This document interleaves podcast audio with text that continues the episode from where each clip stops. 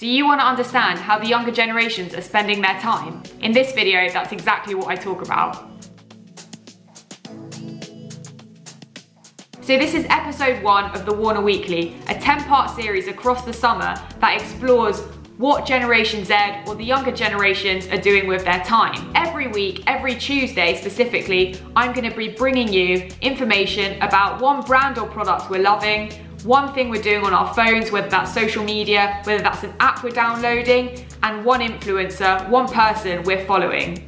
My hope is that you will then take this information, go and explore it on your own, and see how you can apply it to your brand, to your company, to your personal life. There's so much content in the world, so many websites, so many blogs, but sometimes you don't have the time to do that. And if it's not an interest of yours, then it's difficult to find that extra time to do something that you're not really interested in. So what I'm gonna talk about in this video series is what dominates my social media feeds, it's what dominates my social life, and it's actually what dominates my student life as well. I was born in 95, so I'm technically on the upper end of Generation Z, but there's a lot of like conflation between when it ends, when it starts. You could call me a hybrid Gen Z millennial, whatever. The point is I'm, I'm in this sphere and I take these observations from my conversations with friends, from the content I consume, and I try and condense it into something that's digestible, that you can learn from, and that can add some value to whatever you're trying to do.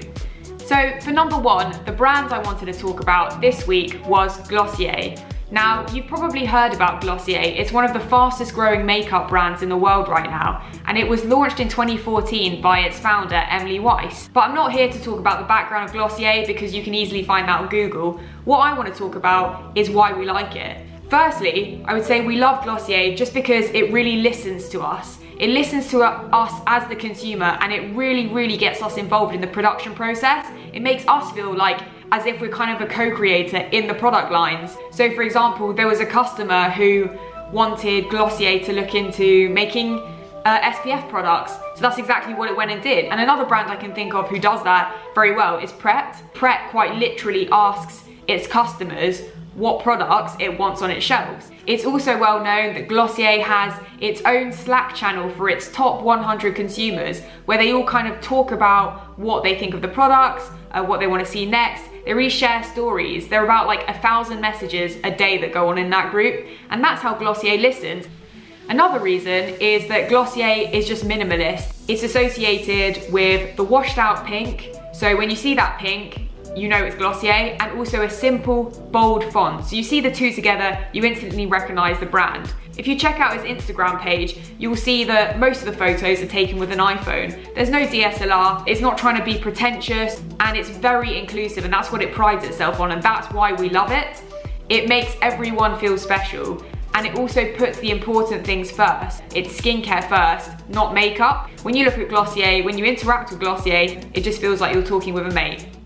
So number two, what are we doing on our phones? You've probably been inundated with content about IGTV or Instagram TV, but I thought I can't really not touch on it because that's exactly what we're doing on our phones at the moment. IGTV is Instagram's new long form video content platform. Anyone can create videos from 15 seconds to 10 minutes um, established creators and a selected few can create up to one hour. The main thing to realize is it's in vertical format. So it's not like YouTube, it's not like LinkedIn video, it's in vertical format, designed especially for the phone, mobile first. A lot of content creators, obviously they don't know how to use the platform, it's brand new for everyone, but they've literally just taken their video from YouTube, repurposed it straight onto Instagram, asking us to turn our phones. I like watching in vertical. I'm used to watching Snapchat stories. I go through Snapchat news every day. It's the people I see making specific content already for IGTV that are really gonna do well. If we know you've made an effort for us, we're more likely to come back. The questions we're asking are,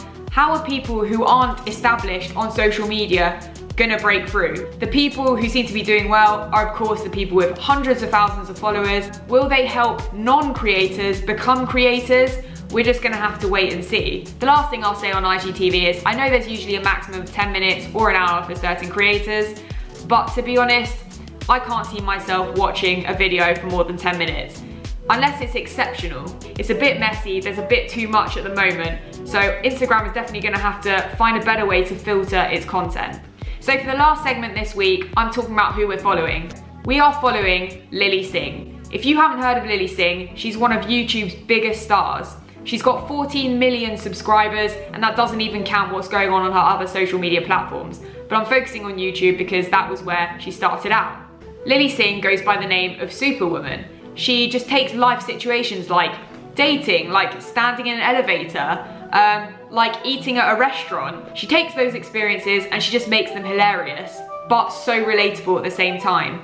She's not afraid to talk about her past, the fact that her content creation, her inspiration comes from when she had depression back, back as a student. Also, like Glossier, she just gets us. It just feels like she's created a real community of people. Of course, you've got all the terrible things going on in the world. Everyone is super serious and with good reason, but sometimes you need someone to cut through that. She mocks herself, she doesn't take herself too seriously, and that's what we love because we kind of wish we could do that ourselves.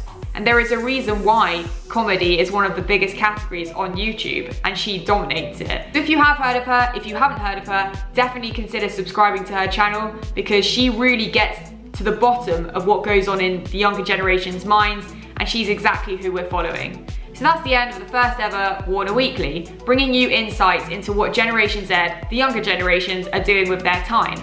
Go check them out yourselves, go explore. If you have any questions, please leave them below. Let me know if there's anything you want me to cover in, in future episodes. And please do consider subscribing if you want updates like this every Tuesday. And I'm hoping they're only gonna get better from here. Thanks so much for watching and I'll see you next week.